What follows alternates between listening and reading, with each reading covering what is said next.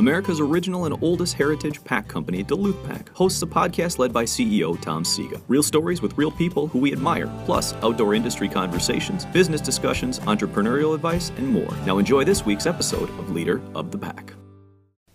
Hello, everyone. This is Tom Sega from Duluth Pack, and this is Duluth Pack's podcast, The Leader of the Pack. Could not be more excited for our guest today, Mr. Sam Levar from Duluth Coffee Company. And he, by the way, he brought some coffee, and we got some mugs full of coffee. What kind of coffee is this, This is Sam? Diego Barca's coffee from Costa Rica. Diego Barcas from Costa Rica. Yeah, he's a he's a 25 year old coffee producer in Tarrazú, Costa Rica. I stayed with him for about a week and a half right before the pandemic. You just stole my question. I was going to say, have you seen, met this guy? I have met him. He's Holy awesome. moly. He's actually been to Duluth too. Hold on a second. And it's pretty good, you guys. So Sam Levar is here to not only talk coffee today, but more importantly, Sam was an employee of Duluth Pack for how many years?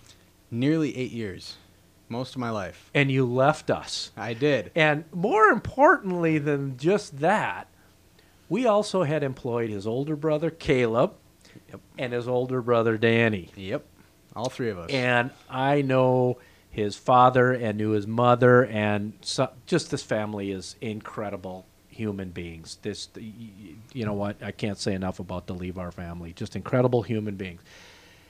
Sam, literally since he was born, has been carrying packs, canoeing, and hiking and camping, but in specific the Boundary Waters and the Quetico. But really in specific, I think the Boundary Waters, boundary Waters, in, yeah. in inside out.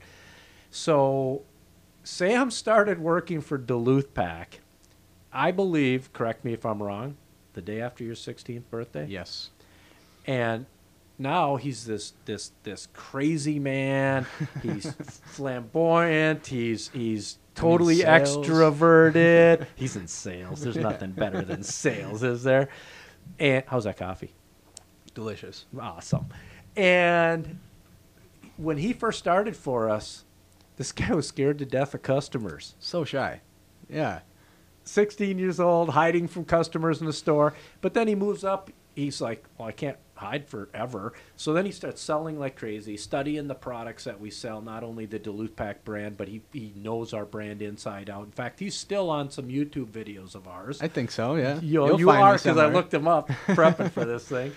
And also, Sam uh, moved into a team lead position, so he was lead on the floor. And then he, he, he knew so much of the gear inside out that he's still in college, folks. And he's promoted to our hard goods buyer position, and then moved into an outside sales role, and uh, and then went for bigger and better things in life. Um, and and uh, and but always stayed a very good friend of all of us here at Duluth Pack, and the whole Levar family has been great friends of ours. So now we're going to get to talk about what what we really called you in for here today. Is several years ago. How many was it? What what year was that? 2009. Okay, 2009, folks. Sam's like 16 years Yeah, old. 15. It was, ri- 15 it was right old. before working at Duluth Pack. All so it was right. right before I started on that sales floor and hid with the canoe pack. So yeah, exactly, hiding behind everything.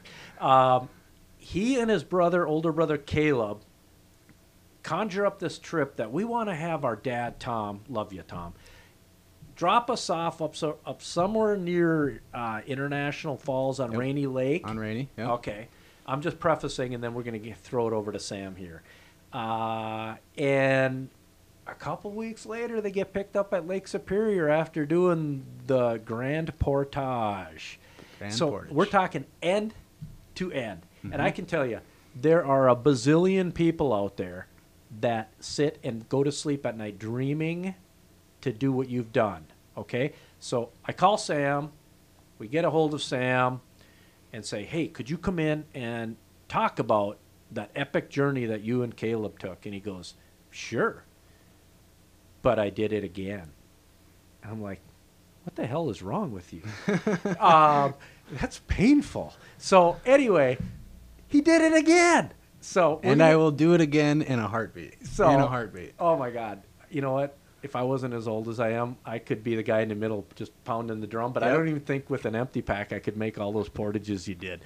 But um, tell us about the first trip. How you and Caleb came about that, Mm-hmm. and then tell us a little about that, and then we're gonna kind of fast forward into the new trip, which four of you went on. Yep. Um, and so we'll bounce back and forth between those two trips, and then you can end with, well, you know, canoeing like 8,000 miles wasn't enough for me, so then I put on a hiking pack and decided to do one of the longest hikes in the planet. So we'll finish with that. This guy's a crazy man. It's a lot of fun. I love being out there. Uh, duh. I must, yes. So, so when you and Caleb came up with this when you're 15 years old, Yep. tell us about just where did this come from? Was this from mom and dad? Because you know what, there is a story that Caleb canoed his first time before he was born. Yes. Yes. Yeah. And uh, so y- you've been doing this your whole life. How did you come up with this? Well, it's actually so it's it's known as the Voyageurs Highway. Uh, it was actually a trade route from the the long trip was Hudson's Bay all the way down to Duluth, and and they would take that the border lakes and it's super interesting. Uh, there's actually a book that's sold at the the retail store. It's called Voyageurs Highway, and it talks about all of the history of this area. But it's incredible because the border itself was actually made because of that trade route they they chose the the border uh, going through all these border lakes, Lac La Croix and Crooked and Basswood. They, The they border right between United States and Canada. Yep, they they chose that border because it was the most efficient way of traversing the east to west, and and so it's it's historical. It's a an area that has been traveled for a long, long time, and it has a copious amount of history. It's amazing, and it was it, we were inspired because of the the book Distant Fires um, by Scott Anderson and Steve Baker. Yep. And uh, Scott Anderson has the uh, leadership forum, or had the leadership forum in Duluth. And so we read that book, Distant Fires, and it was sort of an eye opener to us. You know, both of those guys graduated from high school. Same high school as me, the year after me. yeah, that's that's the Duluth community. That's what we love. Yeah, they uh, yeah that book. I mean, the the premise of that book too is just amazing because it's they're sitting at camp, looking across the fire, or looking across the lake and seeing a fire in the distance, and and they say, you know, here we are just chasing distant fires, and I think about that a lot. And and as you know, I go through these these trips, I think uh, you'll start to see that a little bit more. The pace of the trips slows down a little bit, and the uh, the ideology with why I'm out there and why I love being in the woods has changed as as I've gotten older. Is well, is that is that just the when you say the pace slows down? I don't think your physical pace No. of the trip slows down, Mentally. but mentally you slow down. Yep. Okay, because it sounds like the pace of the trip actually, as your your your your muscles get in shape and stuff, actually Mm-hmm. may speed up, and as you just really get your portages dialed in, Absolutely. portages, Yeah. Get dialed in, you you actually probably I would assume move faster, Absolutely. but yeah. your brain has slowed down. Yes, and I just I embrace it a little bit differently. Um, so you know the interesting part. So I was 15 when we decided to do that trip, and at the time it was it was a great time because it was right before my brother was getting married, and he knew his life was going to get, you know, just much busier, and and so we said we should do this trip. Let's take some time, and we blocked off. I think we blocked off 21 days to do the trip, but he was uh, just about to get married, so he was a little antsy, and he kind of wanted to get back to his wife. How many days? We did it in nine days. And how many days did you plan? Uh, we planned 21, and it was it's just it's just over 270 miles of paddling And you got put. Your dad dropped you off where? on Rainy Lake. Okay, where on Rainy Lake? Right at the end of the like the, the, Park Service. Yeah, the public public access there in Rainy. Yep. Yep. Okay, as far east as you can go out of International Falls. Yep. And that's in there. technically outside of the boundary waters It at that is. point. That's And- why I was asking. Yeah, and so that's you know it's it's not far out of the boundary waters, but Rainy Lake of any body of water that I've paddled, Rainy is is incredibly powerful. I mean, you've spent a lot of time on Rainy, you know it. It uh, we we were running this next time we were outrunning a storm, and it was it was pretty wild, just massive rollers. To give you an idea how crazy it can be, is I used to have a 25, 26 foot boat, and I'd take it up to a buddy's cabin on Rainy, and there's one area where the waves really pack in because they can blow like 40 miles one direction, and then Mm-hmm. they get squeezed into narrows. And we were taking them over the windshield of a boat like that, and these guys are in a canoe. canoe. Yeah, it was amazing. And you know the the interesting part of that trip when I was 15 is that Brule Narrows. Brule, Na- that's the Narrows. Yeah, yeah. The when I was 15, we uh, that was the longest that I had ever paddled. I remember our first day. You know, I've, I'm basically I like to say I'm born and raised in the canoe, Mhm. um, with family being you know born and raised in Ely and just being in Duluth. I had spent a lot of time as a young kid in the woods and up in the Boundary Waters, but never really did anything of endurance or anything in, in length. And I remember the first day going across Rainy, and I think we paddled, it was 21 miles, and that was the longest that I'd ever paddled in my life. And And your big brother's behind you. Yep, I'm up in the front of the boat. I'm bow, assuming yeah. you're the motor and he's the rudder. Yep, yep. All and right. uh, you know the wild part is on that trip in 2009, that 21 miles was the shortest day that we paddled, and the the longest day. Did did everyone hear that? 21 miles was the shortest day you had. yeah, the the longest day we had was 47. How many portages? I remember the day you did 47 miles was epic number of portages too because Well, no, that one. So the the reason that we were able to carve so much water is because we didn't have many portages. Because that's early on when Okay. you go right as you enter into uh, the Boundary Waters and you go in through Little Vermilion. okay. And you go across the the Loon Portage. That's one of the lifted portages. They used to have a a boat that would be able to, or a, a track that would be able to pull boats over. the trolley Yeah, the trolley. over, Yeah, you you've probably been there. Yeah, and so really the it was the, the first day was a good good paddle, and and it was 21 miles, and then I remember the second day. So I'll, I'll correct myself here. The second day was the shortest day of it all because we were windbound. We paddled for about four hours in the morning and couldn't get anywhere, and we got really frustrated.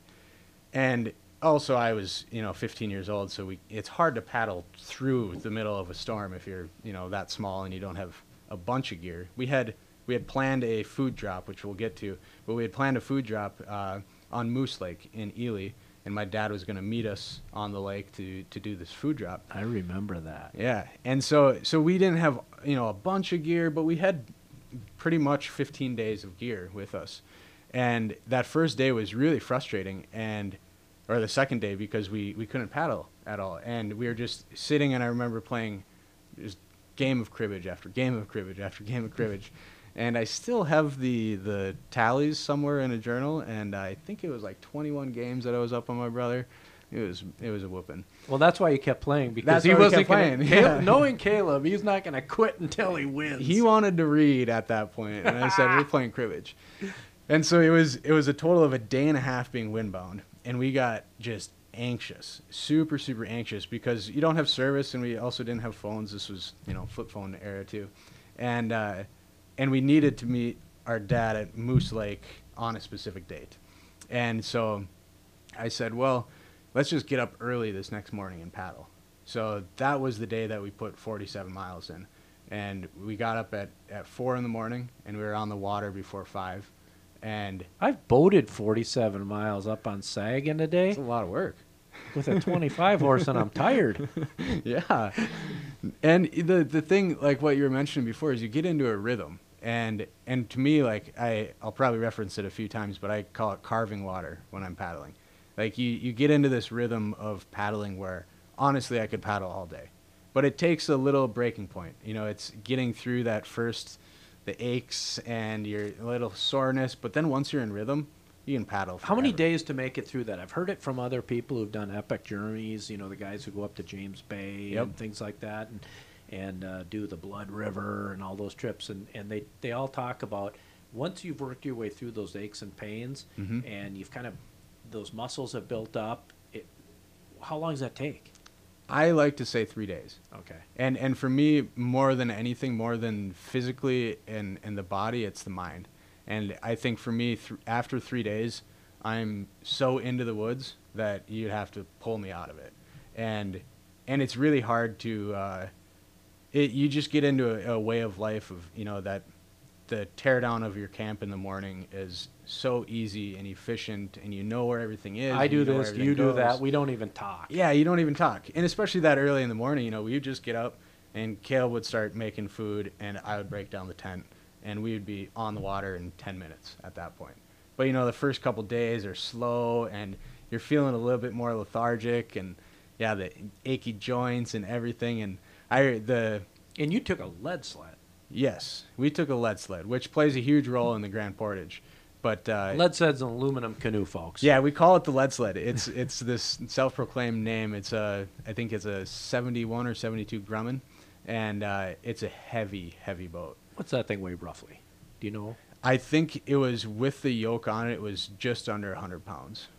And uh, thank you to my brother Caleb for carrying it on every portage when I was 15. that was great. He carried it every single portage, but I double packed, so I had two packs every portage. All right, explain what that means to people who don't know what double packing double is. packing, one pack on the front and one pack on the back. One Duluth pack on the front, Yes. one Duluth pack on the back. and we had uh, yeah we had a three cruiser and a it was a three uh, classic and between those two packs we packed our entire gear and i would carry both of those. And one was our gear pack and then the other was our food and kitchen pack. And both of them uh, tump lines you know the pack on the back like i couldn't have done that trip without a tump line. And which is something that uh, i think most people today don't really understand tump lines. Okay. and You know, Yeah. indulge people. Yeah, you know what? The tump line was patented through Duluth Pack. Yes, and the the tump is something that's super interesting too because it has a lot of history and heritage, and it's something the voyageurs when they would uh, they would be transporting hundreds and hundreds of pounds of, of pelts and trade goods over these portages, and this is like 1700s, 1800s, and they didn't have shoulder straps. They only had tump lines, and so they would put 90 to 180 pounds on their back, but it's effectively dispersed. The weight is all dispersed from the tump line, and this tump line goes from the pack on your back, and it goes over the the top of your shoulders and goes onto the crown of your forehead.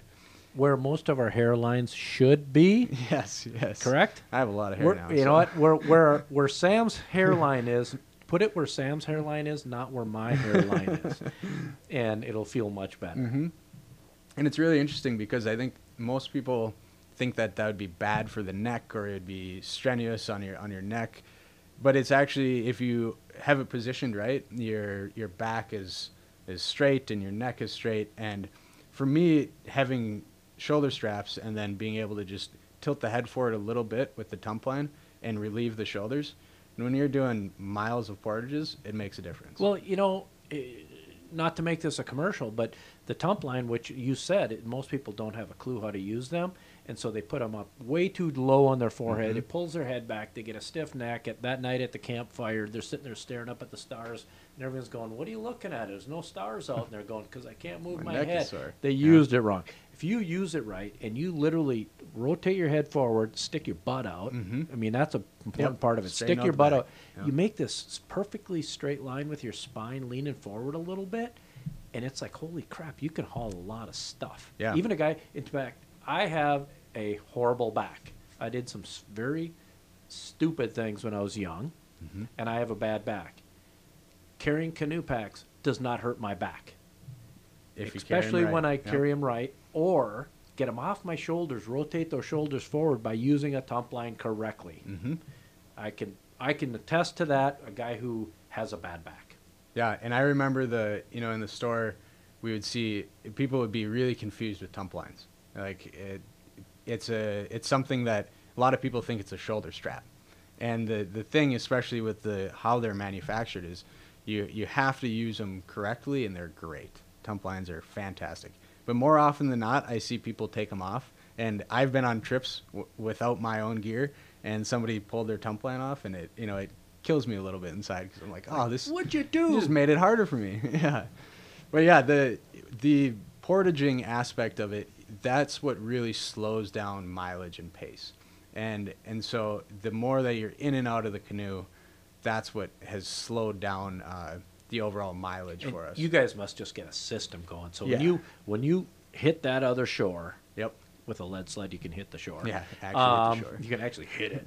Um, you, you'd bail out. You're in the front. You're in the bow, and immediately you start gathering either the paddles and the canoe packs, and Yep. Caleb's getting the canoe, and whether you had the fishing pole strapped in, whatever, Yep. and it's just like bingo, bango, bongo, and away you're going. nothing is loose and that's that's the biggest aspect about traveling on water like that is no loose things that's canoe packs are designed to hold everything and you put everything into your packs there's nothing loose even your water bottle when you hit shore you grab the packs person grabs the canoe and you hike across So you guys are hauling the bricks. yep And you got to get a hold of Tom now because you're you're you had some days where you're like 40 miles Mhm. and all this kind of stuff. And, one day I remember you both telling me because you wrote a Caleb wrote a story about the trip. yep Um, I, I forget the number, the maximum number of portages one day, and it's like, oh my goodness, this is just exhausting this is yeah this is painful to even read.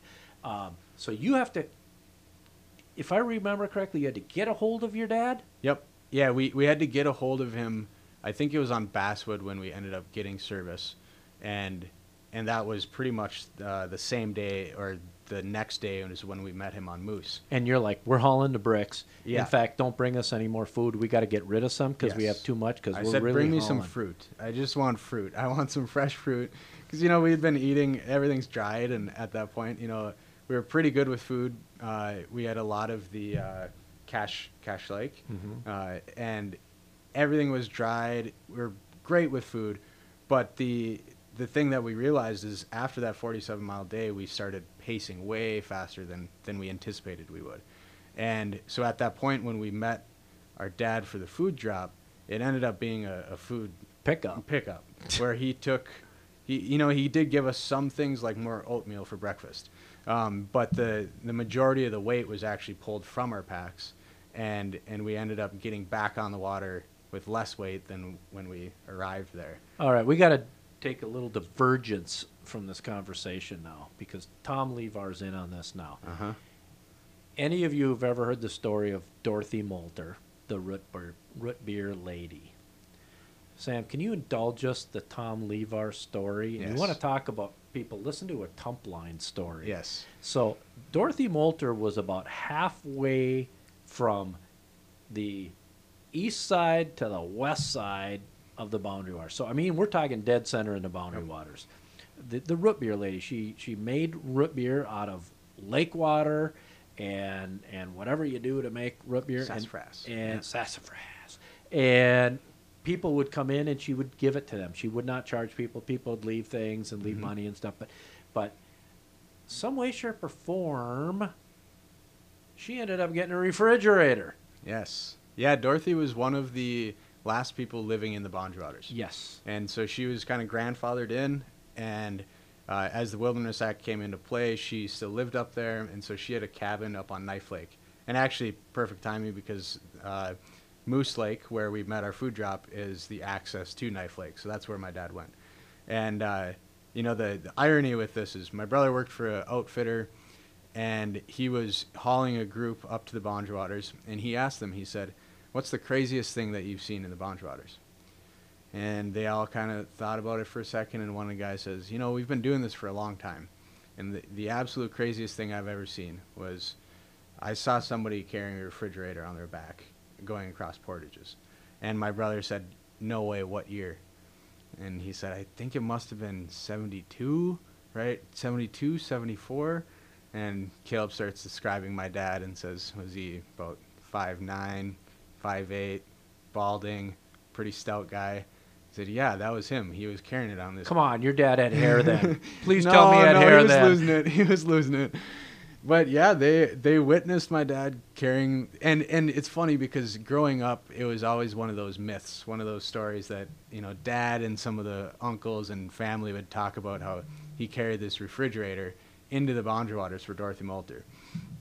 And uh, the way he tells the story is, it was yeah in the 70s, and she had always used a, an ice house to keep keep things cold, a true ice house that was underground that you store ice in all year. she'd cut ice on the lake in the winter Yep. put it up underground and she'd use it all summer Yep, and that's how she would yeah she would cool the the root beer down, and uh, so she needed a refrigerator at this point, and so it was a propane refrigerator. So it was two hundred pound propane tanks and a propane refrigerator, and strapped it into a frame pack. And he had to have somebody help him off the ground because he was so bottomed out with it. But they uh, catamaran two canoes together and put a sheet of plywood across them, and and trolled it in with because back then too you could have a motor, and uh, so they motored all the way up You can't motor across the portage. Nope, you can't motor across borders, so they carried it. He carried that fridge and, and 200 pound propane tanks. So, from how many portages roughly is that? So, I you- so this is not like, Moose. hey, I go across one lake, I go across one little portage, and I'm into Knife Lake. Yep. That's not what we're talking about. I want to say it's five, five portages, and and none of them are really lengthy, but it's that in and out, and it's just a lot of work. So you're talking an old Servel propane refrigerator, two 100 pound cylinders. You're canoeing across lakes. Okay, I got a three horse or a four Yeah. horse on the back, whatever. And now I got to hit the shore, tear all this down, portage the refrigerator across, portage the 200 pound cylinders across, portage two canoes across, the lashing equipment to get the fridge in the middle of two canoes because you're now making a catamaran, and do this five times to get them into Dorothy Molter. Yep. Yeah. By the way, this is a true story, folks. It's This incredible. is- This is, a true story. Yeah, and Dorothy Dorothy was actually pretty close to our grandpa. Uh, our grandpa's cabin is actually the guest cabin at the Dorothy Molter Museum. So they moved it log by log from Burntside and put it into the museum. That was your grandfather's? Yep. Yeah, so the- Seriously? the, guest cabin when you first arrive at Dorothy Molter Museum Yeah. is Grandpa's cabin. Did not know Yeah. that. Yeah, so the I mean the Ely history and heritage, it's a community. It's a small community. So everybody knew each other pretty well. And dad was born and raised there. So That is so that's the connect to the Boundary Waters area and that's really why I, I say we were born and raised in the canoe is because we spent a lot of time up there. A lot you of still time. do. Still do. Still, Still do. do. So uh, that that is a true story. His dad brought Dorothy Molter, the root beer lady. By the way, you can get uh, the root beer lady's root beer at the Duluth Pack store, folks. Um, and we sell a boatload of it. Anyway, um, he brought her her first refrigerator. So I knew you were getting close to that when you Mhm. were talking about where you and Caleb were at the time. Yeah, yeah, that was about midway through the trip. So that's uh, Ely access, Moose Lake, pretty much dead center in in that trip, and and so we uh, from from Moose Lake then we pushed on, and I remember, I mean we were we were young, we had a lot on our mind, and we had never done a trip like this, but I remember hitting Gunflint then. So this was days later. But Gunflint is towards the end of the trip. You know Gunflint well. Far Yep. east end of, Far of the east end. Boundary Waters. And I remember we, we made a call because we needed to get a ride from Grand Portage from up north, and so we had to we had to arrange the time. And so at that point we said, "All right, two days from here, we'll we'll meet you at Grand Portage. Come get us." And it was funny because we couldn't even get a ride then. Dad had to wait two more days, so that's we we stayed in Grand Portage at an RV site, which was kind of funny. But uh, You you came through Silver Falls, right? Um, into yep, Sag. yep, Yeah. yep, absolutely. Do You have to push the canoe way up and up and over. Yep, over the yeah the, the little uh, dam there. Yep. And so the when we were at Gunflint, I remember Caleb looking at me and saying, you know, we can just call the quits here. Like we've we've paddled, you know, 200 and some miles at this point. We don't need to finish it. Meaning, paddle the Pigeon River and do the Grand Portage, which is a 8.42 mile portage. And uh, Eight point four two mile portage. It's a hiking trail. It's not a portage. And that's you know the, to to their credit, it's in really good shape. The Grand Portage is in phenomenal shape, and uh, I would yeah, it's an easy easy portage. Honestly, the the After how many days Yeah. and how many miles? You're you know, this conditioned was- at that point, This is an easy. So, what do these two fellas feel like doing? It's like let's go for a little jog today. And so they finish going all the way across the boundary waters. Mhm. Now they have this 8.42 mile portage to Mm-hmm. do. They decide, hey, I got a good idea. Let's see how fast we can do it and run the whole thing. Well, the thing is, is when you're carrying that sort of weight, you don't want to do it slow. It's just kind of like I don't want to do it at all. Put your head down and get through it. And I think it was. Uh, I mean, we weren't running, running, but I think I know it was less than two hours and forty-five minutes that that we did it in.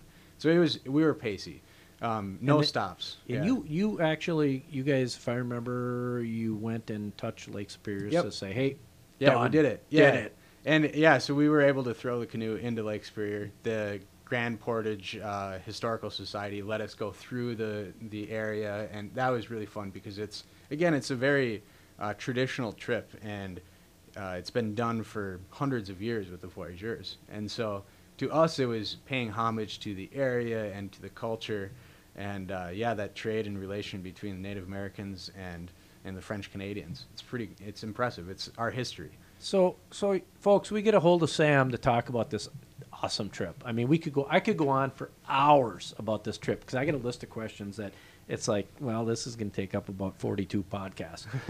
and so we get a hold of Sam and said, hey, would you be interested in talking about the trip that you and Caleb did? And he goes, yeah, but I can one up this trip because it wasn't painful enough the first time. We decided to do it again. But in between doing these two trips, Sam and his other brother Danny, who also worked for Duluth Pack at one time, were going to do the Superior Hiking Trail. I forget how long it is. It's about 300 miles. Okay. And it's not easy, folks. This No. is up and down. This is mosquito bites and black flies and all this stuff. And I'm not, I'm not trying to paint the dark picture. It's tough. It's a very hard hiking It's trail. it's a tough hiking trail, and I know it because Sam beat me up on it once. We'll get into that in a little while here, and he and his brother Dan decide, you know what? Let's start up the north end of it, and uh, let's hike the whole Superior Hiking Trail.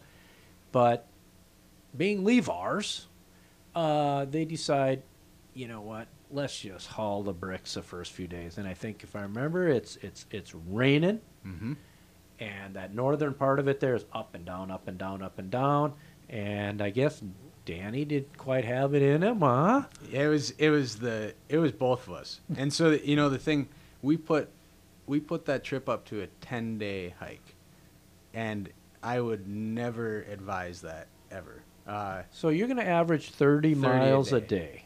and and that's that's crazy talk. Like that is that is wild. That's marathon. So that's young people talking out of their minds. Yes, and Okay. and we had. I mean, granted, this is a couple years after doing the Voyager route, so paddling, and I remember specifically after just beating ourselves up because when the we had five days of rain, just constant rain on the Superior Hiking Trail, and my ankles were just beat up, knees were beat up, feet. I mean, they were pruny for five days straight. Like the the feet were just disgusting And, and Danny got really blistered up. super blistered up and we uh we got to a point where i remember saying like i'm not having fun i love being in the woods and i'm not having fun so why are why are we doing this you know we're just beating ourselves up and we did i think it was three days of just about 30 mile days and we said this is this is far too much So you did almost a third of it yep in three days three days in the most horrific weather you could think about. and and also the uh, gear wise you know we weren't prepped and packed for it like uh, like I would be now uh, meaning I've I've learned a lot about gear You and mean about- like you did? yes yes Okay. and uh, yeah and that was that was kind of the so I, I tried I attempted it this would have been probably five six years ago at this point.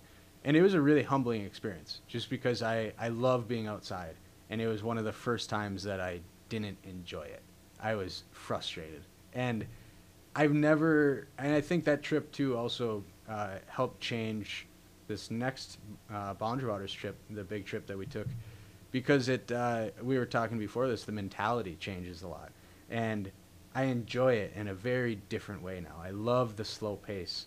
Um, I'm not doing it to, to check it off. I'm not doing it to break records. I'm doing it. That was I my love it. That was my question. Are you this time? Did you? Was it like let's not try to do it record speed? Yes, hundred percent. Okay, so we're gonna take a little.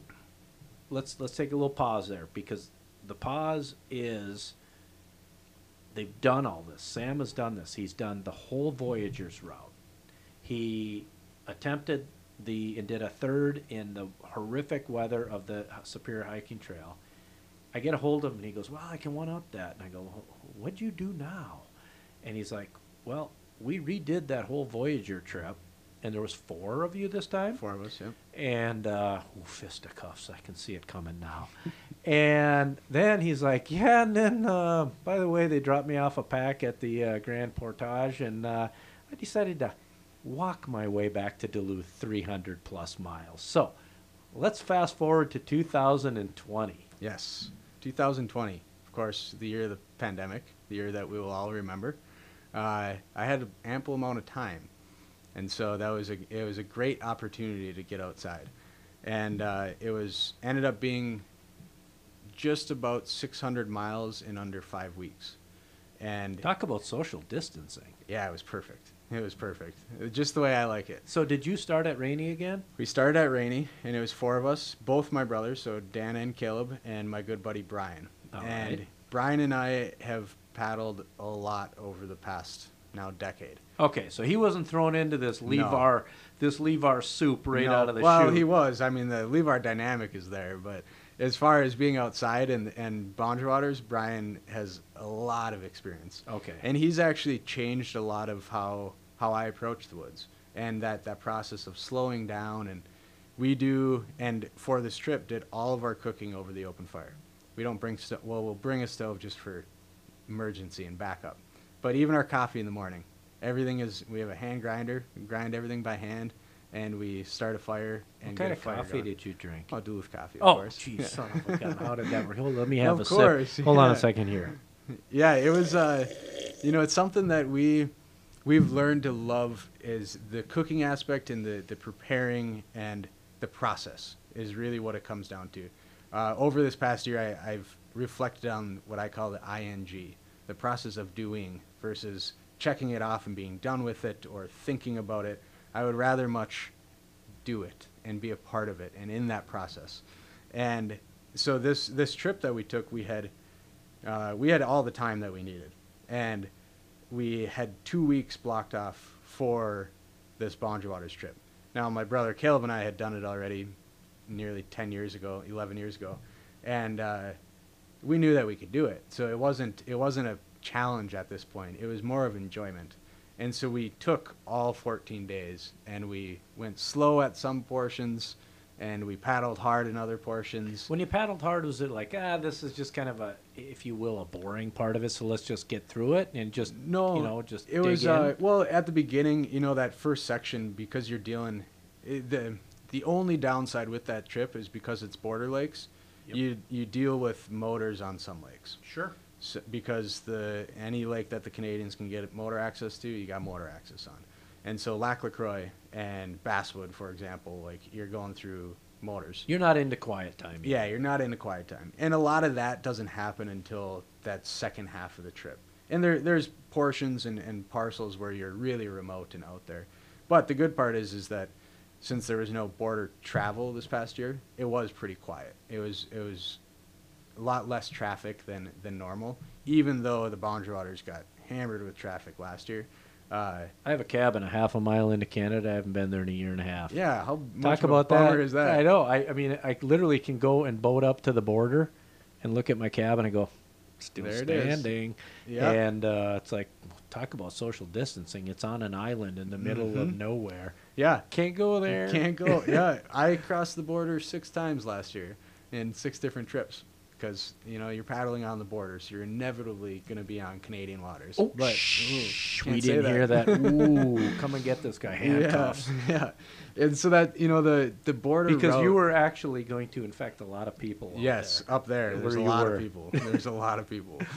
And yeah, so that you know the border route is interesting in that sense because you're you're on the border itself, and and so you you deal with like uh, for example Lac La Croix is a great great example. Hey, we got to take a hard right here. Even though the, the smart route says go straight, I got to take a hard right here and go around because I'm going to go into Canada and I don't have the, the proper papers, on me to go into Canada Yes. at this time. Yep. And so yeah, you end up lengthening a trip to get through the yeah bureaucracy of it. Yep. And and that's you know the fun thing is is that that Isn't that where border- it's it is what it is? Yes, absolutely. And that that border actually wasn't uh, put in firmly put into place until the 60s, till the 1960s, because it's just lakes. And you're reading this Voyageurs Highway. They talk about how in the olden days there were no laws. Nature was was the governing force. There weren't. I mean, whether that was trade and relations, um, anything, nature was the governing force. And so when you're that far up there, like, you don't think about the bureaucracy. There is no borders. Well, you're how, in the woods. How about, and I know you guys went through some, and I know there's some on SAG where, where, where I am up there, is the, the Hudson Bay trading stations, Mhm. trading posts Yeah. up there. I Yeah, mean, this they're is, this they're is- all over on Basswood. there. Yeah, on Basswood you'll find footings. You know, Basswood is just a is a lake with a wild amount of history and heritage. You've got uh, all sorts of logging and everything done up there, and yeah, the the area itself is just rich, rich with history. And that that second trip was was amazing because we were able to take some time and really enjoy it. And when we got towards the end of L- it, lead sleds? we were in Kevlars. we were in Kevlars. Hey, uh, you know what? Yeah. That's called maturing. Uh-huh. These guys are getting Well, mature here. You know, granted, we did buy a used one and patched it up, and you know, we didn't want to bring a brand new canoe and just beat it up on that trip because, especially like the Pigeon River, that it can get pretty wild. Uh, the Pigeon River can get pretty wild. The the worst portage from 2009 and 2020 remains the, the absolute worst portage I've ever been on is uh, going from south into or South Fowl into the Pigeon River, and it is it is just terribly maintained because it's not in the boundary waters, Mhm. and so Forest Service isn't up there. I, I think I'm gonna have to get back up there with my saw because it's it's like historic now ten years later it's still a terrible portage and it's long it's about a mile. So, quick question. Mhm. Who canoed with who? I canoed with my buddy Brian. Okay. And the two brothers, we put the brothers in the other canoe. How many fist fights? Zero.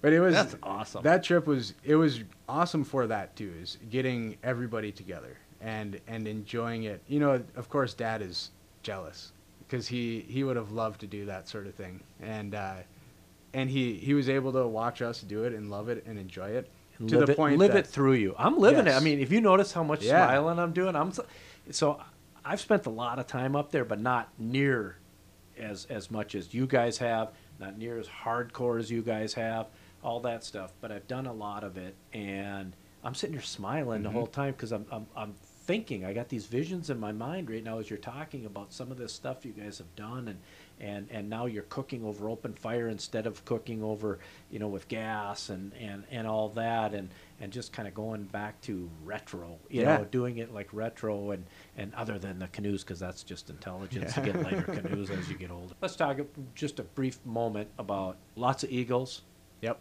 bald eagles Yep.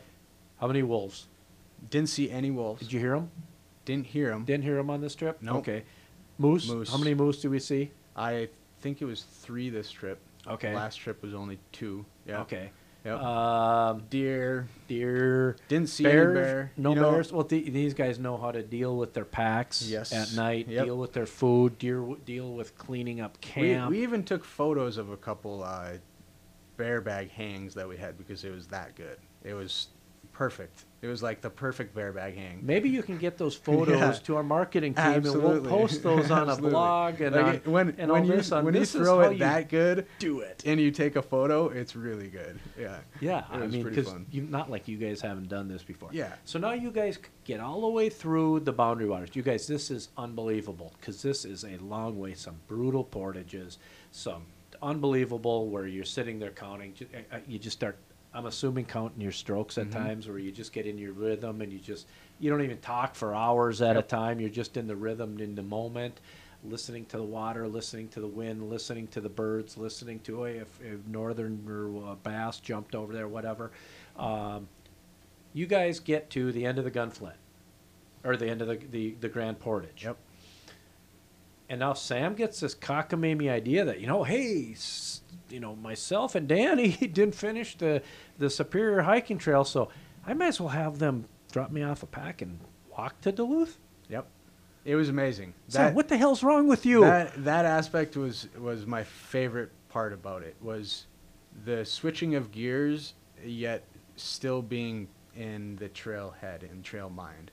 Okay. Uh, I was conditioned at that point. I was. I but was different muscles. Very different muscles. Very, but granted, getting done with the Grand Portage, uh, basically a nine mile portage, Yep. and then switching packs. The the worst part was is that I had packed that hiking pack, uh, you know, two weeks ahead of time before the canoe trip, and so I didn't, you know, I basically threw stuff together, just threw my pack together, and I had way too much gear, way too much gear when I started that hike, and it was it was such a challenge because the first hundred miles of, of a hiking trip like that, you just can't fathom being able to do that for hundreds of miles. And, And you did it 300 plus. 300 plus, yeah. And it, uh, This is after getting out of a canoe on 200, 275 and then- yep. miles. And so it was, uh, what, what was really Probably felt good to get off your butt, though. Oh yeah, get moving until your legs start hurting and your feet start hurting. But I was surprised. I uh, I was in really really great shape for it. The one of the strangest aspects about an extended trip like that is metabolism, and I uh, I lost about twenty pounds of, of weight over that five week portion. There you are. There you are. That's you know what? That's all And I you know to the do. craziest part? Is go like 550 miles. I was eating nearly five pounds of food a day. Oh my gosh. I was cruising through calories. And and so much of that is because typically your metabolism takes a few days to lag. So when people do a, a long through hike, they end up packing too much food at the beginning because your metabolism isn't there yet. And then it catches up and then it's just rolling. And I ended up so I hiked that solo, but I ended up hiking with some great friends. Just met people on the trail. And we, we hiked side by side for days, miles on end. Did you really? Unbelievable. And then they'd finish their section, and you'd meet up with some others. Yep. Yeah, and so we kind of leapfrogged with each other and had some great times. Uh, just meeting that that atmosphere of people out on the trail was incredible. Just super super incredible. And the funny part was like everybody knew. I mean, I looked pretty haggard, and everybody knew at that point that I'd been in the woods for a while. And a big aspect of it was I was able to eat. I'm assuming you kind of stunk. Yeah, I stunk a little bit. Yeah, I looked pretty homeless. Yeah, it was, I have some fun photos, but uh, I- I wanna see those. Yeah, it was great. I let everything go. It was it was a lot of fun, and the the aspect of that community was was amazing because I I went and I thought it was going to be more of a solo journey than it ended up being. I ended up meeting awesome people, and because Sweet. most of the big through hikes, the AT and the PCT, were closed in 2020. Uh, a lot of people ended up doing the Superior Hiking Trail Ooh. instead. And those are the people when we can attest to Hardcores. hardcores, and they all say that that terrain of the Superior Hiking Trail is just ruthless. So you ended up how many days of the hike? Uh, the hike was uh, that would have been so 14 days. Okay. Yeah, li- less so than almost 14 12. days and Yep. 14 days. You kind of Yep. did a little under five weeks. You did 550, five, 600 miles between canoe and hiking to Duluth. Yep. When are you writing a book? Maybe when I do a bigger trip. What the hell are you thinking, Sam? I got to get to Hudson's. No, okay, that's cool. Write a second book. But Yeah. you know what? You know how many of us, like you and my, your dad and myself, want to read? Because Mhm. you guys, somebody journaled this thing. Yeah. Please tell me yeah, somebody I've journaled got this. journaling. Yeah. you guys have got to write a book on this because there's a bunch of people out there like your dad and me Mhm. who will never be able to do this at our ages with our physical conditions and get this done. Well, you know, I'm I'm thinking about doing the Superior Hiking Trail every year now, so maybe I'll write a book after ten. Okay. And I'm going to write a book because I did one day of the Superior Hiking Trail with Sam. We do you remember we I did remember. this? He was an employee of ours, and we uh, we didn't rent. We actually adopted a section of it. So in the spring and fall, you got to go through and clean this whole thing up. So I said, well, I want to see what this is all about. So So still do it. Ryan, our sales manager, Sam, and myself, we get all of our packs and everything. These knuckleheads, well, maybe I was a knucklehead. They give me the heaviest pack, but I was smart enough to pack this little brown bottle in it. And we clean up, and remember, it started pouring right away in the morning. It starts Yep. pouring. It's like, are you kidding me? Anyway, and it starts getting cold and cold and cold. It's in the spring. And uh, please tell me you were legal drinking age when we did that. Okay. Yeah. And we get to the end, and these guys didn't know I had a bottle of Crown Royal in there. We went seven miles one day, cleaning the trail the whole day, and we were tired. I was Uh-huh. tired. I don't know about you guys. We set up tent. We invite Ryan to stay in the tent with us, but no, that's not good enough. I'm going to set up my hammock over here, fellas, because that's a two man tent. That's going to be too tight for me. Well, you can face the other way, you knucklehead, Ryan. So Sam and I are like, well, okay, I don't care. I'm getting We'll my warm. I'm getting my sleeping bag. I'm going in there because they're calling for snow this night. So we we I pull off this top of this Crown Royal as we finish the whole day. We try to get a fire going. Everything's soaking wet. Remember that? It starts sleeting and kind of snowing out. We have the tent set up. We throw it. We're in our rain gear and everything. And we had our coffee mug. So I just was like, well, we got a bottle of Crown Royal. If I'm not carrying this thing out with anything in it. It's going to be heavy. So we pour it. Well, Sam, Sam, I didn't finish it. no. way. I remember having to finish your Crown Royal for you here. I was just saving And it, for you, I know keeping someone had to sleep at night and have a warm belly in him. so Ryan decides he's going to sleep in his hammock. It snows all night. We wake up. Sam and I sleep like grizzly bears. Uh, wake up with like inch, maybe inch and a half of Yeah. snow, something like this in the morning. Ryan's up, and it's like, dude, you've been up for a while because there's tracks everywhere. He goes, what do you mean up? I never slept. It's like, why didn't you come in the tent? He's had coffee made, everything else. Sam and I are like in cocoons in there. It's snowing out. We were We're warm, yeah. as heck. I remember it was like toasty in there, and uh, and poor Ryan froze his butt all Yeah. night. So I've hiked with this guy for a day, and he just about killed me. So it doesn't. I can tell you that there are bigger trips to come for Mm-hmm. Sam you will hear from Sam on this podcast again when he like says, "You know what? I, hey Tom, I just finished going all the way to James Bay or Hudson Bay or something like this on this epic canoe trip, and uh, we're going to talk about it because, you know what? Please do write a book. Maybe. Write a book about the second one. We're going to keep working on Sam here because I want to read this and you guys want to read this. So, Sam Levar, the Levar family, awesome, awesome people. And I'll tell you what, the you can learn so much from people about how you should live life and what what is really important in life and in family and all those things. So Sam, thank you for being here. We Thanks appreciate it. on. Thank you for telling the story. We thought this was going to be one story, and it turns in we sh- we could have gone on for like five hours Yeah. here. I tell We're you. talkers, dude. But please stay tuned. Continue to listen to Leader of the Pack because we're going to have more Sams on, and we'll have Sam again. And until next time, unplug from the indoors, and like Sam, recharge in the outdoors. Thank you for listening to another episode of Leader of the Pack. Don't forget to rate this podcast, and we would certainly be grateful if you'd give us five stars. Subscribe to the podcast on Apple, Spotify, and Stitcher. Follow Duluth Pack on social media at Duluth Pack. And shop online at duluthpack.com. Don't forget to support American jobs and buy American made.